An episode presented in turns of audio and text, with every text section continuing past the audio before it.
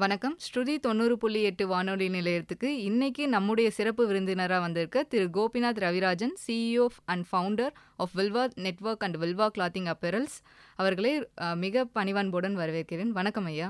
வணக்கம். இந்த இளம் வயசுலயே உங்களுக்கு எப்படி இந்த அ, பிசினஸ் ஸ்டார்ட் பண்ணணும் அப்படின்ற ஐடியா கிடைச்சது ஐயா? நான் வந்து பார்த்தீங்கன்னா, ஒரு விவசாய குடும்பத்தில தான் பொறந்தேன். ஸோ என்னுடைய தாத்தா, பாட்டி அவங்கலாம் வந்து விவசாயம் பண்ணுற ஃபேமிலி தான் இருந்தாங்க. விவசாயம் பண்ணிட்டு இருந்தாங்க. அப்பா வந்து படித்து முடிச்சுட்டு ஒரு வேலைக்கு போனாங்க. அதுக்கப்புறமா அவரும் வந்து ஒரு பிஸ்னஸ் ஆரம்பிக்கலான்னு சொல்லிட்டு ஒரு முயற்சி பண்ணார். எந்த ஒரு பெரிய முதலீடும் இல்லாமல் ஆரம்பித்தார் அதுக்கப்புறம் பெரிய அளவில் அதில் வெற்றியும் அடைஞ்சார். அதுக்கப்புறம் ஒரு பெரிய அளவில் ஒரு சரிவையும் சந்தித்தார் ஸோ இந்த மாதிரி சின்ன வயசுலேயே நான் வந்து பிஸ்னஸ் நான் என்ன அப்படிங்கிறத தெரிஞ்சுக்கிட்டேன்.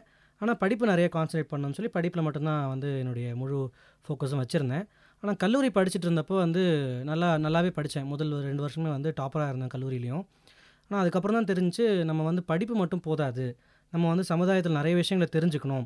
அப்போ நமக்கு வந்து நேரம் நமக்கு நிறைய தேவை. அப்படின்றப்போ ஒரு ஒரு வேலை அப்படின்னு ஒரு போயிட்டோம்னு சொன்னால் நம்ம வந்து ஒரு இடத்துக்குள்ளே சிக்கிக்கிற மாதிரி இருக்குது நம்ம நினச்ச நேரத்தில் நினச்ச விஷயங்கள செய்ய முடியாது. நம்மளுடைய முழு சுதந்திரமாக நம்ம செயல்பட முடியாது. ஸோ இன்னொருத்தவங்க கிட்ட தான் நம்ம வந்து டிபெண்ட் பண்ணி இருக்க வேண்டியது இருக்கும். அப்போ நம்ம சுயமாக ஏதாவது செஞ்சால் சுயமாக நம்ம ஒரு தொழில் தொடங்கணும்னா, நமக்கான நேரங்கள் இருக்கும்.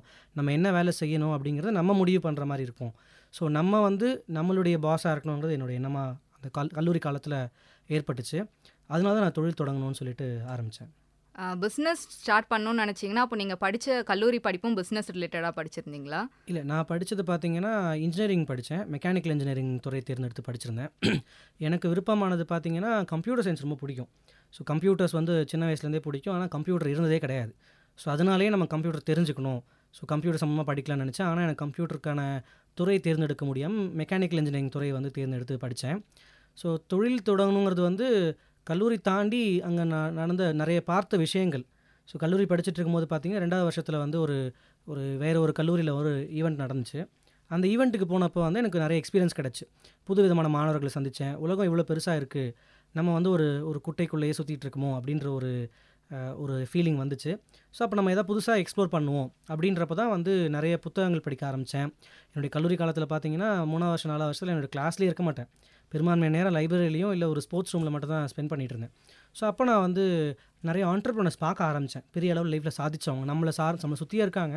ஆனால் லைஃப்பில் பெருசாக சாதிச்சிருக்கவங்கள பார்க்க முடிச்சு குறிப்பாக சொல்லணுன்னா ஷிவ் ஒருத்தர் ஹெச்சிஎல் நிறுவன நிறுவனருடைய அவருடைய கதையை பற்றி படிக்க ஆரம்பித்தேன் அவருடைய கல்லூரி தான் நான் வந்து மூணாவது வருஷம் ரெண்டாவது வருஷம் படிக்கும் போது போயிருந்தேன். ஒரு ஈவென்ட்டுக்காக போயிருந்தேன். எஸ்எஸ்என் காலேஜ் இருந்துச்சு. அந்த கல்லூரிக்கு போய் பார்த்தப்ப, ஓகே இவர் நம்ம ஊர் பக்கம் உள்ளவர் தான். ஒரு ஒரு தமிழ்நாட்டை பூர்வீகமாக கொண்டவர் உலகம் முழுக்க ஒரு பெரிய அளவில் ஒரு நிறுவனத்தை உருவாக்கியிருக்காரு. ஸோ இவரால் பண்ண முடிஞ்சுன்னா நம்ம ஏன் செய்யக்கூடாது? நம்ம மட்டும் ஏன் ஒரு ஒரு வேலை அப்படின்ற ஒரு சிந்தனை இல்லாமல் புது நம்ம ஏன் ஒரு தொழில் தொடங்கணும்? தொடங்கக்கூடாது அப்படின்ற ஒரு எண்ணம் எனக்கு ஏற்பட்டுச்சு. இன்றைய தலைமுறை பொறுத்த வரைக்கும் யங்ஸ்டர்ஸ் எல்லாருமே இந்த மாதிரி பிஸ்னஸ் ஸ்டார்ட் பண்ணணும்னு நினைக்கிறாங்க. ஆனால் இன்வெஸ்ட்மெண்ட் வந்து அதிகமாக இருந்தால் தான் பண்ண முடியும் அப்படின்னு நினைக்கிற ஒரு இதை சூழ்நிலையில தான் இருக்காங்க. உங்களோட முதல் இன்வெஸ்ட்மெண்ட் எவ்வளோ?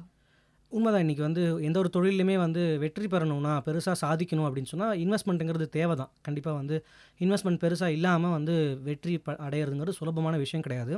ஆனால் நான் என்ன புரிஞ்சுக்கிட்டேன்னா, ஒரு வெற்றி அடையறதுக்கு ஒரு இன்வெஸ்ட்மெண்ட்டுங்கிறது வந்து ஒரு முதல் தடையாக நான் பார்க்கல. ஸோ உண்மையிலேயே பார்த்தீங்கன்னா, முதல்ல ஒரு முதல் படி வந்து ஒரு முயற்சி.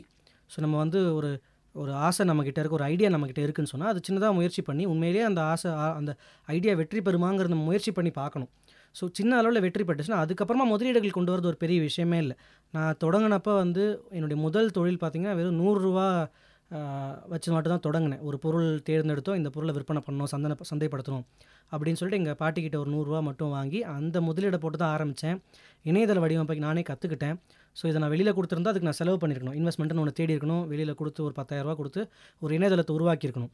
அப்படி இல்லாமல் நானே ஒரு இணையதளத்தை வந்து உருவாக்குறதுக்கான முயற்சிகள் ஏற்ப கற்றுக்கிட்டேன் ஒரு வெப்சைட்டை வந்து நானே உருவாக்கினேன் அதை ஃப்ரீயான ஹாஸ்டிங் இலவச ஹாஸ்டிங்கில் நானே போட்டேன். ஸோ இப்படி ஒரு முதலீடுங்கிறது ஒரு பெருசாக எனக்கு தடையாக தெரியல. பட் அதுக்கு அடுத்த கட்டத்தை கொண்டு போகிறதுக்கு தான் எனக்கு முதலீடுங்கிறது தேவைப்பட்டுச்சு. ஸோ முதல் தொழிலில் ஒரு நூறுரூவா முதலீடையும், அடுத்த தொழிலில் ஒரு பத்தாயிரரூவா முதலீடு தான் நான் வந்து போட்டு ஆரம்பிச்சது. அதுக்கப்புறமா வந்த வருமானத்தை வச்சே நான் வந்து இன்னும் அது திரும்ப திரும்ப வந்து செலவு சரியாக பண்ணாமல் நம்ம வந்து அதை திரும்ப ரீஇன்வெஸ்ட்மெண்ட் திரும்ப அந்த தொழிலே முதலீடாக பண்ணி, அந்த முதலீடை வந்து ஒரு ஸ்டேஜில் வந்து ஒரு அஞ்சு லட்சம் பத்து லட்சம் அளவுக்கு வந்து எங்ககிட்ட வந்து ஒரு அசெட்டோ, இல்லை ஒரு கேஷ் பேலன்ஸோ நாங்கள் வந்து மெயின்டைன் பண்ண முடிஞ்சுச்சு எங்களால் அந்தளவுக்கு ஒரு நூறுரூவா தான் வந்து ஒரு காலகட்டத்தில் ஒரு பத்து லட்ச ரூபா அளவுக்கு கூட வளர்ந்துருந்துச்சு ஸோ நம்மளுடைய உழைப்பு தான் என்னுடைய மூலதனமாவும், முதலீடாவும் நான் பார்த்தேன். முதல் தொழில், 2ஆம் தொழில் தான் சொல்றீங்க. என்னென்ன தொழில்கள் பண்ணீங்க? அதுல வந்த ஃபெயிலியர்ஸ் எப்படி நீங்க ஈடுகட்டுனீங்க? முதல் தொழில் பார்த்தீங்கன்னா, அதுக்கு பேர் ஃபீல் ஆயுர்வேதான்னு வச்சிருந்தேன். நம்ம இயற்கை சார்ந்த ஏதாவது ஒரு விஷயம் பண்ணணுன்ற ஒரு ஆர்வம் இருந்துச்சு. ஸோ உணவு சார்ந்த ஒரு ஒரு ப்ராடக்ட் ஒண்ணு டெவலப் பண்ணுவோம். இல்ல அது சார்ந்த ஒரு பிசினஸ் பண்ணுவோம்னு சொல்லிட்டு, உணவு சார்ந்த ப்ராடக்ட்ஸ்லாம் ஐடென்டிஃபை பண்ணி, அதை வந்து இணையத்தில் விற்பனை பண்ணலாங்கிறது தான் என்னுடைய முதல் பிஸ்னஸ் பட் அதை நான் எதிர்பார்த்த அளவுக்கு வந்து சந்தையை புரிஞ்சுக்க முடியல. எனக்கு வந்து ஏன்னா ஆன்லைனுங்கிற மாடல் வந்து அப்போ அவ்வளோ ஹிட் ஆகலை ஆன்லைனில் பண்ணக்கூடிய விஷயங்கள் எல்லாமே வந்து எனக்கு ரொம்ப புதுமையாக இருந்துச்சு. மார்க்கெட்லேயும் யாரும் ஒரு ஒருத்தவங்கள பார்த்து தெரிஞ்சு செஞ்சுக்கலாம். இவங்க இப்படி செய்கிறாங்க இதை மாதிரி நம்மளும் செய்யலாம். அப்படின்னு காப்பி பண்ணுறதுக்கும் எனக்கு யாருமே எனக்கு ரோல் மாடல் கிடைக்கல. எல்லாமே நானாவே செஞ்சு செஞ்சு இது ச சரி, இது தவறு, இது ஒர்க் அவுட் ஆகுது, இது ஒர்க் அவுட் ஆகலை அப்படிங்கிறத வந்து நான் தெரிஞ்சு கற்றுக்கிற மாதிரி இருந்துச்சு. ஸோ அதில் கிடைச்ச தோல்வி அனுபவம் வந்து ரெண்டாவது தொழில் இன்னும் சிறப்பாக செய்கிறதுக்கு கிடச்சிச்சு ஏன்னா ரெண்டாவது தொழில் நாங்கள் வந்து இலவம்ங்கிற பேரில் தொடங்கினோம் ஒரு டிஷர்ட்ஸ் வந்து நிறுவனத்தை தொடங்கினோம் அதில் குறிப்பாக தமிழை வந்து முதன்மைப்படுத்தி, தமிழை உலக மக்களுக்கெல்லாம் கொண்டு போய் சேர்க்கணும். அப்படின்றப்ப அந்த டிஷர்ட் வழியாக நம்ம வந்து தமிழில் முதல் முறையாக உலக அளவிலேயே வந்து தமிழில் பிரிண்ட் பண்ணி டிஷர்ட்ஸை வந்து வெளியிட்டோம். ஸோ அந்த ஒரு நிறுவனத்தை தொடங்குறதுக்கு வந்து முதல் தோல்வி தான் வந்து அடித்தளமாக இருந்துச்சு. என்ன தவறுகள் பண்ணக்கூடாது. ஒரு ஆன்லைனில் ஒரு ப்ராடக்ட்ஸை வந்து மார்க்கெட் பண்ணணும். அதை ஒரு ப்ளேஸ் பண்ணணும். அதை மார்க்கெட்டிங் பண்ணணும். அப்படின்றப்ப என்ன மாதிரியான சிக்கல்கள் வரும்? எப்படி டெலிவரி பண்ணுறது இந்த எல்லா விஷயங்களுமே வந்து முதல் தோல்வியுடைய அனுபவம் மூலமாக வந்து திருத்திக்கிட்டு ரெண்டாவது தொழிலில் வந்து ரொம்ப வெற்றிகரமாக வந்து செய்ய முடிஞ்சுச்சு எங்களால. இலவம்ன்ற பெயர ஏன் சூஸ் பண்ணீங்க? நம்ம வந்து எந்த ஒரு வியாபாரம்னாலும் அதுக்கான பெயர் வந்து ரொம்ப முக்கியம். இன்னைக்கு வந்து பொதுவா வந்து நம்ம ஊர பொறுத்தவரைக்கும் ஒரு வியாபாரம் பண்றோம்னு சொன்னோம்னா, ஒரு கடை போடுறது தான் வியாபாரம்னு நெனைப்பாங்க. ஒரு பேர பெருசா அவங்க நெனைக்க மாட்டாங்க. கடைக்கு அவங்க அவங்களுடைய உறவினர் பேர வைப்பாங்க. அம்மா பேர வைப்பாங்க. சொந்த பேர வைப்பாங்க. முருகன் ஸ்டோர்ஸ், சரவணா ஸ்டோர்ஸ் அப்படின்ற மாதிரி ஒரு பெயர்கள் வச்சுட்டு இருப்பாங்க. பட் நம்ம வந்து ஒரு பிராண்ட் உருவாக்கணும் அப்படிங்கிற எண்ணம் எனக்கு ஸ்டார்டிங்லேருந்தே இருந்துச்சு. நான் என்னுடைய பேரையோ, இல்லை எனக்கு தெரிஞ்சவங்களோட பேரையோ வச்சு, அது ஒரு குறிப்பிட்ட சட் வர்க் வட்டத்துக்குள்ளே சுருக்காமல் ஒரு பிராண்டாக உருவாக்கணும். அப்படின்றப்ப நம்ம செய்கிற தொழிலுடைய பெயர் சார்ந்தே வைக்கலாம். அப்படின்னு ஒரு எண்ணம் வந்துச்சு. இப்போ நீங்கள் கேள்விப்பட்டிருப்பீங்க. ஆப்பிள்னு ஒரு நிறுவனம் இருக்குது ஆப்பிளுக்கும் அந்த நிறுவனத்துக்கும் சம்மந்தம் இல்லை ஆனால் ஒரு காமனான பெயர். அந்த பெயரை சொன்னாலே இன்னைக்கு வந்து அதனுடைய உண்மையான காரணம் தாண்டி இன்றைக்கி அந்த நிறுவன பெயர் தான் பெருசாக தெரிய வந்திருக்கு. ஆப்பிள்னு சொன்னால் உணவுப் பொருளுங்கிறத தாண்டி அது ஒரு ஒரு ஒரு பெரிய ஒரு நிறுவனம் அது. கம்ப்யூட்டர் தயாரிக்கிறாங்க. ஃபோன்னா ரொம்ப பிரபலம் அப்படின்ற அளவுக்கு அந்த நிறுவனம் வந்து பேரை சூஸ் பண்ணியிருந்தாங்க. அந்த மாதிரி இலவம் நான் சூஸ் பண்ண காரணம், இலவங்கிறது ஒரு ஒரு மரத்தினுடைய பெயர். ஸோ பஞ்சு தரக்கூடிய ஒரு மரத்தினுடைய பேர். அது ஒரு காட்டன் சொல்ல முடியும். பருத்தி காட்டன் இலவம் பஞ்சுன்னு சொல்லுவோம் நம்ம. ஸோ நம்ம செய்கிற தொழிலும் வந்து ஒரு துணி சம்மந்தப்பட்ட பொரு அந்த ஒரு பேரை நாங்கள் வந்து சூஸ் பண்ணோம். ஆ, நீங்க சொன்னீங்க தமிழ் எழுத்துக்களும், தமிழ் வார்த்தை வார்த்தைகள், வரிசைகள் அதெல்லாம் நீங்க வந்து அந்த டீ ஷர்ட்ல பிரிண்ட் பண்ணீங்க அப்படின்னு சொன்னீங்க. இது இல்லாம இன்னும் எப்படி வளர்த்தீங்க? தமிழ தமிழ்னு வளர்த்தீங்கன்றது. எடுத்துட்டோம்னா, உடனே நமக்கு ஞாபகம் வர்ற விஷயம் பார்த்தீங்கன்னா வந்து, திருவள்ளுவர், திருக்குறள் இதுதான் நம்ம வந்து முதன்மையா பார்ப்போம். அதே மாரி பாரதியார். தமிழுக்கு பெரிய தொண்டாற்றியவர் வந்து பாரதியார்ன்னு சொல்லலாம். ஏன்னா தேசிய கவி, மகாகவின்னு சொல்லுவோம். அவருடைய வரிகள் எல்லாமே வந்து இளைஞர்களுக்கும் சரி, மக்கள் எல்லாருக்குமே வந்து ஒரு பெரிய எழுச்சி ஊட்டக்கூடிய ஒரு வரிகளாக இருக்கும். நாங்கள் அந்த வரிகளை வந்து பொது உடைமையாக்கப்பட்ட வரிகள் நாங்கள் வந்து எங்களுடைய ஆடைகளில் பதிய பதிஞ்சோம். குறிப்பாக சொல்லணும்னா, "பல வேடிக்கை மனிதர்களைப் போல் நான் வீழ்வேன் என்று நினைத்தாயோ" அப்படிங்கிற வரி. அதே மாதிரி "அச்சமில்லை அச்சமில்லை" இந்த மாதிரி பாரதியாருடைய வரிகள், திருவள்ளுவருடைய கு குறிப்பான திருக்குறள்கள். அதாவது பார்த்தீங்கன்னா, அந்த "தெய்வத்தால் ஆகாதெனினும் முயற்சித்தன் மெய்வருத்த கூலி தரும்" இந்த மாதிரி ஒரு திருக்குறள். இந்த மாதிரி மக்களை வந்து ஒற்றுமைப்படுத்தக்கூடியது, மக்களை பொது உடைமையாக்க சிந்தனையை கொண்டு வரக்கூடிய திருக்குறளை பதிஞ்சோம். இது பெரிய அளவில் வரப்பு வரவேற்பாக கிடச்சிச்சு ஸோ இது மூலமாக தான் நாங்கள் வந்து வெறும் தமிழ் வார்த்தைகள்னு இல்லாமல் இந்த மாதிரி எழுச்சி ஊட்டக்கூடிய வரிகள் வந்து எங்களை வந்து பெரிய அளவில் அந்த அந்த ப்ராடக்ட் வந்து வெற்றிகரமாக சந்தைப்படுத்துறதுக்கு எங்களுக்கு உதவியாக இருந்துச்சு. அந்த டிஷர்ட்ஸில் நானும் பார்த்துருக்கேன். Made in India, made in Japan அந்த மாதிரியான வாசகங்கள் கேட்டிருக்கேன். அது என்ன மேட் இன் தமிழ்நாடுன்னு கொண்டு வரணும்னு உங்களுக்கு எப்படி தோணுச்சு? கண்டிப்பாக இன்றைக்கி வந்து நம்ம எங்கே பார்த்தாலுமே வந்து நம்ம சுற்றி இருக்கிற எந்த பொருள் எடுத்தாலுமே எல்லாத்துலேயுமே வந்து made in China, made in Japan அப்படிங்கிற பொருட்களை தான் நம்ம பார்த்துக்கிட்டே இருந்துகிட்ருக்கோம் இது இதுக்கான ஒரு மாற்ற சிந்தனையை வந்து உருவாக்கணுன்றது வந்து எனக்கு தோண வச்சதுன்னு பார்த்தீங்கன்னா, அந்த நீயா வரக்கூடிய கோபிநாத் அவர்கள் தான் சொல்லணும். ஏன்னா எனக்கு வந்து என்னுடைய பேரில் இருக்காருங்கிறதுனால ஒரு இன்னும் ஒரு ஜாஸ்தியான ஈர்ப்பு அவர் மேலே அவருடைய காணொளிகள்லாம் பார்த்துருக்கேன். யூடியூப்பில் அவருடைய காணொளிலாம் பார்த்துருக்கேன். நான் அவர் குறிப்பாக ஒரு வீடியோவில் பேசியிருப்பார் நம்ம சுற்றி இருக்கிற பொருள் எத்தனை பொருள் மேட் இன் இந்தியா அப்படின்ற கேள்வி அவர் முன் வச்சார் ஸோ அதே கேள்வியை நான் கொஞ்சம் மாற்றி முன் வச்சு பார்த்தேன். நம்மளை சுற்றி இருக்கிற பொருட்கள் எத்தனை பொருட்கள் மேட் இன் தமிழ்நாடு? நிறைய பொருட்கள் நம்ம உண்மையிலேயே உருவாக்குறோம், தயாரிக்கிறோம். ஆனால் அதை நம்ம வந்து எங்கேயுமே அடையாளப்படுத்துறது இல்லை ஸோ அப்போ நம்ம வந்து புதுசாக வந்து உருவாக்கணும்னு அவசியம் இல்லை அடையாளப்படுத்த ஆரம்பித்தாலே போதும் அப்படிங்கிற எண்ணம் எனக்கு வர ஆரம்பிச்சு ஸோ முதல்ல நம்மளோட பொருட்களில் நம்மளோட தயாரிப்புகளை நம்ம வந்து அந்த மாதிரி பயன்படுத்துவோம். அப்படிங்கிற முயற்சியில் மேடன் தமிழ்நாடுன்னு போட ஆரம்பிச்சோம் நாங்கள் வில்வா கிளாத்திங் அப்பியரல்ஸ் அப்பரல்ஸ் அப்படின்றது வெறும் கிளாத்திங் இது okay. Vilva cart dot in அப்படின்ற ஒரு புது இ காமர்ஸ் வெப்சைட் ஸ்டார்ட் பண்ணியிருக்கீங்க அப்படின்னு கேள்விப்பட்டோம். அதை பற்றிய தகவல்கள்? வில்வா கார்ட்டுங்கிறது பார்த்தீங்கன்னா கிட்டத்தட்ட ரெண்டாயிரத்தி பதினாறு பதினேழு பதினாறில் நாங்கள் ஆரம்பித்தோம் ஆக்சுவலாக உண்மையை சொல்லணும் அந்த நேரத்தில் ஆரம்பிச்சிட்டோம். பட் அது பெருசாக நாங்கள் வந்து ஸ்கேல் பண்ணலை. அந்த நிறுவனம்னு ஒன்று ஆரம்பிக்கணுன்ற ஒரு எண்ணம் இருந்துச்சு. உடனே அதை வந்து ஒரு இணையதளத்தை உருவாக்குறது ஒரு பெரிய விஷயம். அது பெரிய அளவில் வந்து சக்ஸஸ்ஃபுல்லாக கொண்டு வரது தான் வந்து ஒரு உண்மையிலே பெரிய விஷயம். அதுக்கான முயற்சி பல நாட்களாக நடந்துக்கிட்டே இருக்குது இன்றைக்கி வந்து ஒரு இ காமர்ஸ் பிஸ்னஸை வந்து சக்ஸஸ்ஃபுல்லாக கொண்டு வரதுங்கிறது நிறைய ஸ்ட்ரகிள்ஸ் இருக்குது இன்றைக்கி ஒரு பெரிய பண முதலைகளோடு இருக்கக்கூடிய பண பண முதலைகள்னு சொல்லக்கூடிய பெரிய நிறுவனங்களை வந்து தாண்டி அவங்களுக்கு போட்டியாக நம்ம வந்து ஒரு நிறுவனத்தை நடத்துறதுங்கிறது அவ்வளோ சுலபமான விஷயம் கிடையாது. நிறையா சவால்களை சந்திச்சு ஆகணும் நிறைய இழப்புகளை ச சந்திக்க நேரிடும். அதனால் அந்த வில்வா கார்ட் நிறுவனத்தை ரொம்ப பார்த்து பார்த்து பொறுமையாக நாங்கள் வந்து ப்ளேஸ் பண்ணிகிட்டு இருக்கோம். சரியான பொருட்களை தேர்ந்தெடுத்து சரியான நேரத்தில் அதை ரிலீஸ் பண்ணுறதுக்காக ஒர்க் பண்ணிகிட்டு இருக்கோம். ரெண்டாயிரத்தி பதினாறுலேருந்து கிட்டத்தட்ட ஒரு ஆயிரம் கஸ்டமர்ஸ் மேலே ஏற்கனவே அந்த நிறுவனத்தில் அந்த அது மூலமாக நாங்கள் அக்வயர் பண்ணியிருக்கோம். எங்களோட லட்சியம் வந்து கோடிக்கணக்கான கஸ்டமர்ஸ் இன்றைக்கி வந்து இந்தியாவுடைய டாப் நிறுவனமான ஃப்ளிப்கார்ட் ஆகட்டும் அமேசான் ஆகட்டும் அவங்க வந்து பத்து கோடி கஸ்டமர்ஸ் இருக்காங்கன்னு சொல்கிறாங்க நாங்கள் இது வரைக்கும் ஒரு ஆயிரம் கஸ்டமர்ஸ் வச்சுருக்கோம். இதை வந்து ஒரு பத்து வருஷத்தில் வந்து ஒரு ஆய ஒரு ஒரு இருபது கோடி கஸ்டமர்ஸ் இல்லை ஒரு முப்பது கோடி கஸ்டமர்ஸ் அளவுக்கு கொண்டு வரணுங்கிறது எங்களோட லட்சியம். உங்களை பொறுத்த வரைக்கும் சாதனை அப்படின்னா என்ன ஐயா? ஆஹ், சாதனைங்கிறது வந்து அதை பற்றி நான் பேசலாமான்னு தெரியல. ஏன்னா நிறைய பேர் சாதனை பண்ணவங்களை நான் பார்த்துருக்கேன். எனக்கு வந்து ரோல் மாடல்னு சொல்லக்கூடிய பீப்புள் நிறைய பேர் இருக்காங்க. எல்லாருமே நம்ம சா சாதாரணமாக நம்ம பார்த்த மனிதர்கள் நம்மளை சுற்றி இருந்த மனிதர்களை தான் நான் வந்து என்னுடைய ரோல் மாடல் சொல்ல முடியும். ஏன்னா இன்றைக்கி பொதுவாக நம்ம கல்லூரிகள்லையோ இல்லை பள்ளி காலத்துலேயும் நம்ம படித்தது பார்த்திங்கன்னா ரொம்ப பழைய காலத்து ஆட்களை படிச்சிருப்போம். இல்லை ஃபாரினில் உள்ளவங்களை படிச்சிருப்போம். உலகத்திலே பெரிய பணக்காரர் யாருன்னு கேட்டால் மைக்ரோசாஃப்ட் பில் கேட்ஸ்னு சொல்லுவாங்க. எனக்கு அவங்களெல்லாம் ரோல் மாடல்னு தெ- எடுத்துக்க தோணலை. நம்மளை சுற்றி இருக்கிற நம்மளை மாதிரியான ஆட்கள் சாதாரணமான ஒரு பேக்ரவுண்ட்லேருந்து வந்து பெருசாக சாதித்த மக்கள். ஸோ அவங்கள தான் நான் ரோல் மாடலாக எடுத்துக்கணும்னு நினச்சேன். அதில் எனக்கு சின்ன வயசுலேருந்து இன்ஸ்பயர் பண்ண ஒருத்தர் பார்த்திங்கன்னா வந்து காமராஜர்னு சொல்லலாம். இப்போ இன்றைக்கி வந்து தமிழ்நாட்டுடைய ஒரு சிறந்த முதலமைச்சராக இருந்திருக்காரு. அவர் பார்த்திங்கன்னா அவர் படிக்க கூட இல்லை. ஆனால் வந்து மக்கள் எல்லாரும் படிக்கணும். அவர் சுற்றி இருந்த எல்லாரும் படிக்கணும். நல்ல கல்வியறிவு பெறணுன்ற ஒரு ந- லட்சிய நோக்கத்தோடு வந்து அவர் செஞ்சார். ஸோ இந்த மாதிரி ஒரு காலகட்டத்தில் நம்மளும் வந்து நம்மளுடைய செயல்பாடுகள் என்ன பண்ண முடியும்? அப்படின்னு யோசிச்சப்போ தான் நம்ம வந்து இந்த மாதிரி தொழில் தொடங்குவோம் அப்படின்ற ஒரு நிலைப்பாடு எடுத்து அந்த தொழிலில் வந்து வெற்றிகரமாக வந்துட்டுருக்கிறதுக்கு இவங்கள மாதிரியான ஊக்க சக்திகளை பயன்படுத்திகிட்டு இருக்கோம். காமராஜர் எடுத்துக்கலாம். இந்த சிவநாடர் ஹெச்ஏலுடைய நிறுவனர். ஸோ இவங்க தான் என்னுடைய ஊக்கம்னு நான் நினைக்கிறேன். டிஷர்ட்ஸ் நீங்கள் ஸ்டார்ட் பண்ணும்போது அந்த பிஸ்னஸ் ஸ்டார்ட் பண்ணும்போது முதலே பல்காக கொண்டு வந்து இன்வெஸ்ட் பண்ணீங்களா? அந்த டிஷர்ட்ஸ் பல்காக ப்ரொடியூஸ் பண்ணி சேல்ஸ்க்கு கொண்டு வந்தீங்களா? உங்களோட ப்ரொமோஷன்ஸ் எப்படி இருந்தது? மார்க்கெட்டிங் ஸ்ட்ராட்டஜிலாம் என்னது? இப்போ நாங்கள் ஆரம்பித்தப்போ பார்த்தீங்கன்னா ஒரு பத்து டிசைன் பக்கம் நாங்கள் ரெடி பண்ணோம். இந்த மாதிரியான வடிவங்கள்லாம் வந்து மக்களுக்கு ரொம்ப பிடிக்கும் அப்படி நாங்களாக ஒரு எண்ணம் வச்சு அதை நாங்கள் வந்து சின்ன அளவில் தயாரித்தோம் ஒரு ஒரு ஒரு வடிவமும் ஒரு ஐம்பது ஐம்பது ஆடைகள் நூறு ஆடைகள்ங்கிற மாதிரி தயாரித்து நாங்கள் வந்து பண்ணலான்னு சொல்லிட்டு ஒரு முயற்சி எடுத்தோம். பட் அது ஒரு பெரிய ஃபெயிலியர் ஆச்சு. நிறைய லாஸ் ஆச்சு. நாங்கள் எதிர்பார்த்த அளவு அது விற்பனை ஆகலை. அதுக்கப்புறம் என்ன பண்ண ஆரம்பித்தோம் நாங்களே அந்த தொழில் நிறைய கற்றுக்க ஆரம்பித்தோம் எப்படி வந்து அந்த ஆடைகளை வந்து தயார் பண்ணுறது பிரிண்டிங் எப்படி பண்ணுறது இந்த டெக் டெக்னிக்கலாக வந்து தெரிஞ்சுக்கிட்டு நாங்களே பிரிண்டிங் யூனிட் ஒன்று போட்டோம். ஸோ எந்த ஆடைகள்லாம் நல்லா விற்பனை ஆகுதோ அந்த ஆடைகள் நாங்களே பிரிண்டிங் பண்ணி கொடுப்போம் அப்படின்னு சொல்லிட்டு அதுக்கான முதலீடுகள்லாம் வந்து மேற்கொண்டு நண்பர்களோட உதவியோடு சேர்ந்து நாங்களே வந்து அந்த ஒரு பிரிண்டிங் யூனிட் செட்டப் பண்ணி பண்ணோம். அது மூலமாக கம்மியான செலவுலேயே வந்து எங்களால் வந்து அந்த காலகட்டத்தில் எளிமையாக வந்து விற்பனை பண்ண முடிஞ்சு அந்த பத்து டிசைன்கிறத வந்து கொஞ்சம் கொஞ்சமாக ஒரு முப்பது நாற்பது டிசைன் கொண்டு வந்தோம். இப்போ தற்காலத்தில் கிட்டத்தட்ட ஒரு நூற்றுக்கணக்கான டிசைன் நம்ம வந்து விற்பனை பண்ணிகிட்டு இருக்கோம். இது எல்லாமே வந்து எந்த எந்த வடிவங்கள் நல்லா போகுதோ அதை நாங்கள் பல்காக ப்ரொடக்ஷன் பண்ணிப்போம். எது வந்து புதுமையான முயற்சி இருக்கோ அதை வந்து அளவாக ப்ரொடக்ஷன் பண்ணுறது இல்லை தேவைக்கேற்ப ப்ரொடக்ஷன் பண்ணுறதுங்கிற ஒரு ஸ்ட்ராட்டஜி பயன்படுத்திட்டு இருக்கோம்.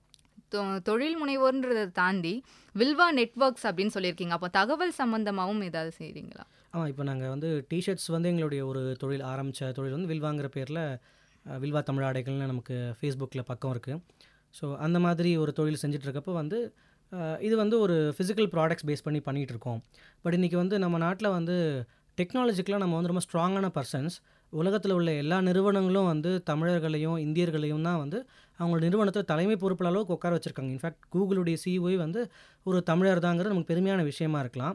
ஆனால் டெக்னாலஜிக்கலாக ஒரு பெரிய பிராண்ட்ஸ் வந்து நம்ம நாட்டில் உருவாகலை. பெரிய டெக்னாலஜிஸ் பெருசாக நம்ம நாட்டில் வந்து இன்னும் ஒரு நமக்கான டெக்னாலஜின்னு உருவாகலை. நம்ம செய்கிற டெக்னாலஜியை பயன்படுத்தி நமக்கு நம்மளை ஒரு திரும்ப ஒரு கன்சியூமராக தான் வச்சுட்ருக்காங்களே தவிர அந்த டெக்னாலஜி உண்மையிலேயே பயன்படுத்தி நம்ம வளர்ந்துக்குமாங்கிறது கேட்டால் கிடையாது. தனி மனித அளவில் நம்ம வந்து ஒரு நம்மளுடைய சம்பளம் வேணால் உயர்ந்திருக்கலாமே தவிர நம்ம உண்மையிலேயே பெரு பெரிய அளவில் வளரலன்னு நினச்சேன். ஸோ அதனால் டெக்னாலஜி கம்பெனி ஒன்று ஆரம்பிக்கணுன்ற ஒரு ஆர்வம் வந்துச்சு. ஸோ வில்வா நெட்ஒர்க்ஸுங்கிற நிறுவனத்தை ரெண்டாயிரத்தி பதினஞ்சில் தொடங்கினேன். ஸோ அப்போ யார் யாரெல்லாம் வந்து இந்த மாதிரியான ஆன்லைனில் வணிகங்கள் தொடங்கணும்னு நினைக்கிறாங்களோ அவங்களுக்கு என்னுடைய சேவைகள் கொடுத்தேன். ஸோ அந்த கிடைச்ச எக்ஸ்பீரியன்ஸ் ஏற்கனவே ஆன் ஆன்லைன் பிஸ்னஸ்கள் நடத்தின எக்ஸ்பீரியன்ஸும் வில்வா காட்பான் போன்ற எக்ஸ்பீரியன்சஸ் மார்க்கெட்டிங்கில் உள்ள எக்ஸ்பீரியன்சஸ் இதெல்லாம் வச்சு நம்ம இந்த மாதிரியான தொழில் ஆரம்பிக்கணும்னு நினைக்கிறவங்களுக்கு நம்ம வந்து ப்ராடக்ட் செஞ்சு கொடுக்கலாம் வெப்சைட் செஞ்சு கொடுக்கலாம் ஆப் செஞ்சு கொடுக்கலாம்னு சொல்லிட்டு வில்வா நெட்ஒர்க்ஸ் கம்பெனி தொடங்கினேன். இதெல்லாம் நீங்கள் தனியாக இருந்து செஞ்சதா இல்லை பார்ட்னர்ஷிப்பில் பண்ணீங்களா? நான் முதல் தொழில் பார்த்தீங்கன்னா தனியாக செஞ்சேன். அதுக்கு அடுத்த தொழில் வந்து இலவங்கிற தொழில் வந்து பார்ட்னர்ஷிப்பில் நண்பர்களோட கூட்டு முயற்சியில் செஞ்சோம். அதுக்கப்புறம் அதுலேருந்து விலகினதுக்கப்புறம் முழுசாகவே வந்து தனியாக தான் செஞ்சுக்கிட்டு இருக்கேன் இப்போ வந்து கிட்டத்தட்ட ஒரு பத்து பதினஞ்சு எம்ப்ளாயீஸ் நம்மக்கிட்ட வேலை செஞ்சுக்கிட்டு இருக்காங்க எல்லாருமே வந்து ஒரே வயசு சார்ந்த மக்கள் தான். ஒரு இருபது வயசுலேருந்து முப்பது வயசுக்குள்ளே உள்ள மக்கள் தான் வந்து வேலை செஞ்சுட்டு இருக்காங்க. ஆண்களும் பெண்களும் வேலை செய்கிறாங்க ஸோ ஒரு ஒரு கூட்டு முயற்சியாக தான் போயிட்டுருக்கு. இன்றைக்கி வந்து ஒரு தமிழை வந்து உலகம் முழுக்க கொண்டு போய் சேர்க்கறதுக்கா என்னோட கை கை கோர்த்தது ஒரு பத்து பேர் இருக்காங்க. நாளைக்கு இந்த நிறுவனம் வந்து ஒரு நூறு பேரா ஒரு ஆயிரம் பேரா பல பேருக்கு வேலைவாய்ப்பு உருவாக்கக்கூடிய ஒரு நிறுவனமாகவும் மாற்றுறதுக்கான முயற்சிகள் எடுத்துக்கிட்டு இருக்கோம். கண்டிப்பாக இன்றைய இளம் தலைமுறைகள் வந்து இந்த பிஸ்னஸ் ஸ்டார்ட் பண்ணணும் அப்படின்றதுல ரொம்ப ஈகராக இருக்காங்க. அவங்களுக்கு நீங்கள் என்ன சொல்ல நினைக்கிறீங்க? ஒரு இளைஞனா? பிஸ்னஸ் வந்து ஸ்டார்ட் பண்ணுங்கிற ஆர்வம் நிறைய பேருக்கு இருக்குங்கிறது ரொம்ப சந்தோஷமாக இருக்குது ஆனால் உண்மையிலேயே அதுக்கான ஹோம்ஒர்க் பண்ணுறாங்களாங்கிறது தெரியல. ஏன்னா எல்லாருக்கும் சில பேருக்கு ஆர்வம் இருக்குது பட் ஆனால் அது வந்து உண்மையிலேயே ஒரு ஒரு நல்ல ஒரு ஹோம்ஒர்க் பண்ணிவிட்டு வேலை செய்ய ஆரம்பிக்கணும். பிஸ்னஸ் பண்ண ஆரம்பிக்கணுன்றது யாரும் பண்ணுறதில்ல ஏதோ ஒன்று செய்கிறோம் அப்படின்ற ஒரு முழு ஒரு ஒரு நாலேஜ் வந்து எடுத்துக்கணுன்ற ஆர்வம் இப்போ நிறைய பேர்ட்ட இல்லை. ஸோ என்னோட அட்வைஸ் என்னவாக இருக்கும்னு பார்த்தீங்கன்னா முதல்ல வந்து ஒரு ஒரு நிறுவனத்தில் வேலை செய்கிறது நல்லதுன்னு தான் நினைப்பேன். ஒரு நிறுவனத்தில் வந்து ஒரு குறிப்பிட்ட காலத்துக்கு வந்து வேலை செஞ்சுட்டு அங்கே அதனுடைய எக்ஸ்பீரியன்ஸ் ஸோ ஒரு மக்கள்னால் எப்படி? சைக்காலஜி ஆஃப் பீப்புள் இது ரொம்ப முக்கியம். ஒரு தொழில் சக்ஸஸ்ஃபுல்லாக நடத்துறதுக்கு வந்து சைக்காலஜி ஆஃப் பீப்புள் வந்து தெரிஞ்சிருக்கணும். ஏன்னா ஒரு ப்ராடக்ட் நீங்கள் தயாரிக்கலாம் இல்லை ஒரு சர்வீசஸ் நீங்கள் கொடுக்கலாம் இது நீங்கள் மார்க்கெட்டிங் பண்ணுறப்ப நீங்கள் உண்மையிலே நிறைய ஸ்ட்ரகிள்ஸ் ஃபேஸ் பண்ண வேண்டியிருக்கும். ஏன்னா நம்ம எடுத்தோடனே மார்க்கெட்டிங்கில் வந்து அவ்வளோ சுலபமாக வந்து கஸ்டமர்ஸை கொண்டு வர முடியாது. வாடிக்கையாளர்கள் வந்து ஒரு ப்ராடக்ட்டுக்கான கன்ஸ் கஸ்டமர்ஸாக இருக்கலாம் இல்லை ஒரு சர்வீஸ்க்கான கஸ்டமர்ஸாக இருக்கலாம். ஒரு ஐநூறுரூவா விற்பனை பண்ணக்கூடிய ஒரு பொருளுக்கான வாங்கக்கூடிய கஸ்டமர்ஸை கொண்டு வரதும் ச- ஒரு பெரிய விஷயம்தான் ஒரு அஞ்சு லட்ச ரூபா கொடுக்கக்கூடிய ஒரு கிளைண்ட்டை கொண்டு வர ஒரு சர்வீஸை கொடுக்கக்கூடிய பிஸ்னஸ்லேயும் வந்து இந்த மார்க்கெட்டிங் ஒரு பெரிய ஸ்ட்ரகிளாக தான் இருக்கும். ஸோ அப்படி பார்க்கும்போது முதல்ல அந்த தொழிலை நல்லா கற்றுக்கணும் அதனுடைய பேசிக்ஸ் ஆஃப் பிஸ்னஸ் நல்லா தெரிஞ்சுக்கணும். அதுக்கு அந்த தொழில் சார்ந்த நம்ம எந்த து துறையில் நம்ம வந்து தொழில் தொடங்கணும்னு நினைக்கிறோமோ அந்த துறையில் ஒரு சின்ன ஒரு வேலையை வந்து நம்ம தேர்ந்தெடுக்கிறது நல்லது. அந்த இடத்துல நமக்கு சம்பளம் கிடைக்குதோ இல்லையோ ஆனால் அந்த துறையை கற்றுக்கணும் அப்படிங்கிறதுக்காக நம்ம வேலைக்கு போகணும். இன்றைக்கி பார்த்தீங்கன்னா நிறைய பேர் வந்து ஒரு வேலைக்கு போகிறோம் ஒரு ச- சில பேர் வந்து நிறைய சம்பளம் கிடைச்சா தான் வேலைக்கு போவேன். எனக்கு இந்த வேலை தான் வேணும்னு காத்துட்ருக்கிறவங்க வேலை இல்லாமல் காத்துட்ருக்கவங்களும் ஒரு பக்கம் இருக்காங்க. கிடைச்ச வேலையை செய்வோம் அப்படின்னு சொல்லிட்டு ஸ்விக்கியில் போய் டெலிவரி பண்ண போகிற ஒரு எம்பிஏ படிச்சுட்டு ஸ்விக்கியில் டெலிவரி பண்ணுற ஆட்களையும் நம்ம பார்த்துட்ருக்கோம் இதனால் எந்த பயனுமே இல்லை. அதை விட்டுட்டு அந்த சம்பளம் தான் சம்பளத்தை முக்கியமாக பார்க்காம நம்ம எந்த துறையில் சாதிக்கணும்னு நினைக்கிறோமோ அந்த துறையில் நம்ம வேலை பார்க்குறது நல்லது. இப்போ நீங்கள் ஸ்விக்கி மாதிரி ஒரு ஆப் ரெடி பண்ண போகிறீங்க தமிழ்நாட்டில் ஸ்விக்கி காம்படிட்டராக நீங்கள் ஒன்று உருவாக்க போகிறீங்கன்னு சொன்னால் நீங்கள் ஸ்விக்கியில் வேலை பார்க்குறது தப்பில்லை. அதுவும் டெலிவரி பர்சனாகவே ஆயில் பூரா வேலை பார்க்கணும்னு அவசியம் ஒரு வருஷம் வேலை பார்க்குறீங்கன்னா ஒரு மூணு மாதம் டெலிவரி பர்சனாக வேலை பாருங்களேன் ஒரு மாதம் டெலிவரி பர்சனாக வேலை பார்த்தா கூட போதும். இன்ஃபேக்ட் பெரிய பெரிய நிறுவனங்களில் வேலை செய்கிறவங்க பார்த்தீங்கன்னா வந்து இந்த மாதிரி சின்ன சின்ன நிறுவனங்களில் சின்ன பொறுப்புலேருந்து வந்திருப்பாங்க. சம்பளமே வாங்காமல் கூட வேலை செஞ்சுருப்பாங்க. அப்படி வந்து தான் வந்து பெரிய நிறுவனங்களை வந்து உருவாக்க முடியும். நானும் வந்து முதல் முதல்ல பல பத்து பன்னெண்டாம் வகுப்பு முடித்த உடனே வந்து ஒரு இரண்டு மாத காலம் வந்து சம்பளமே வாங்காமல் வேலை பார்த்தேன். ஒரு கற்றுக்கணுன்ற ஆர்வம். கம்ப்யூட்டர் வந்து எனக்கு- எனக்கு பிடிக்கும். அதனால் கம்ப்யூட்டர் சார்ந்த வேலை செய்வோம்னு சொல்லிட்டு ஒரு டிடிபி சென்டரில் வந்து ஒரு ஒரு ஒரு டேட்டா என்ட்ரி மாதிரியான ஒரு வேலையை பண்ணிகிட்டு இருந்தேன். ஸோ அங்கே வேலை ஒரு கம் ஒரு யூஎஸ்டி கம்பெனியோட ப்ராஜெக்டாக ஒர்க் பண்ணோம். ஸோ அந்த எக்ஸ்பீரியன்ஸ் ஒரு பெரிய நிறுவனம் எப்படி செயல்படுது எவ்வளோ பேர் வேலை செய்கிறாங்க அங்கே உடைய எப்படி கம்யூனிகேஷன் இருக்குது ஒரு ஐடி நிறுவனத்தில் எப்படி கம்யூனிகேட் பண்ணுறாங்க ஒரு ஒரு டேட்டா என்ட்ரி துறையில் எப்படி பண்ணுறாங்க ஒரு பிபிஓவில் எப்படி ப்ராசஸ் பண்ணுறாங்க இந்த விஷயங்கள்லாம் எனக்கு அந்த ப்ளஸ் டூ படிக்கும் போது தெரிஞ்சுக்கிட்டனால நான் கல்லூரியில் வந்து இன்னும் சிறப்பாக அதை பற்றி தேடி படிக்க ஆரம்பித்தேன் நிறைய விஷயங்கள் தெரிஞ்சுக்க ஆரம்பிச்சிட்டேன். அந்த அனுபவங்கள் தான் வந்து என்னை வந்து தொழில் முனைவர முனைவராக ஆக்கும் போது ரொம்ப வெற்றிகரமாக நடத்துறதுக்கு வசதியாக இருந்துச்சு. அதே நேரத்தில் தோல்வியை கண்டு துவண்டக்கூடாது ஒரு தொழில் ஆரம்பிக்கிறோன்னா கண்டிப்பாக தோல்வியை சந்திக்கணும். நீங்கள் தோல்வியை சந்திக்காமல் வந்து வெற்றியே பெற முடியாது. தடுக்கி விழுந்தால் தான் எந்திச்சு நடந்து திரும்ப எந்திச்சு நடந்தால் மட்டும் தான் வெற்றி அடைய முடியுமே தவிர நம்ம கீழே விழ முடியா விழ விழக்கூடாது. கீழே விழுந்தால் நம்ம வந்து ஒன்றும் பண்ண முடியாது. நம்மளை திட்டுவாங்களோ? நம்ம அம்மா அப்பா நம்மளை வந்து பாப்பா ஒரு மாதிரி பார்ப்பாங்க ஏழமாக பார்ப்பாங்களோ நண்பர்கள் நம்மளை வந்து ஒதுக்கிடுவாங்களோ அப்படிங்கிறது இல்லாமல் சாதிக்கணுன்ற எண்ணம் இருந்துச்சுன்னு சொன்னால் டெஃபினட்டாக நம்ம மேலே வர முடியும். அதுக்கு நம்ம அந்த உழைப்பை கொடுக்கணும் தோல்வியை கண்டு பயப்படக்கூடாது. திரும்ப நம்ம எந்த ஒரு தடைகள் வந்தாலுமே வந்து அதை தாண்டி உழைக்கிறதுக்கு நம்ம வந்து தயாராக இருக்கணும். நம்ம மனசில் அந்த ஒரு லட்சியம் முதல்ல இருக்கணும். நம்ம என்னவா ஆகணும் அப்படின்ற ஒரு லட்சியம் கண்டிப்பாக நமக்கு தேவை. ஐயா அப்துல் கலாம் சொன்ன மாதிரி நமக்குள்ளேயும் ஒரு கனவு இருக்கணும். அந்த கனவை வந்து நம்ம உண்மையிலே நம்பியிருந்தோம்னா கண்டிப்பாக நம்ம வந்து எந்த ஒரு விஷயத்தையும் சாதிக்க முடியும்னு நான் நம்புகிறேன் தமிழோட சேர்த்து உங்கள் தொழிலும் வளர ஸ்ருதி தொண்ணூறு புள்ளி எட்டு சார்பாக வாழ்த்துறோம் ஐயா. நன்றி ஐயா. நன்றி வணக்கம்.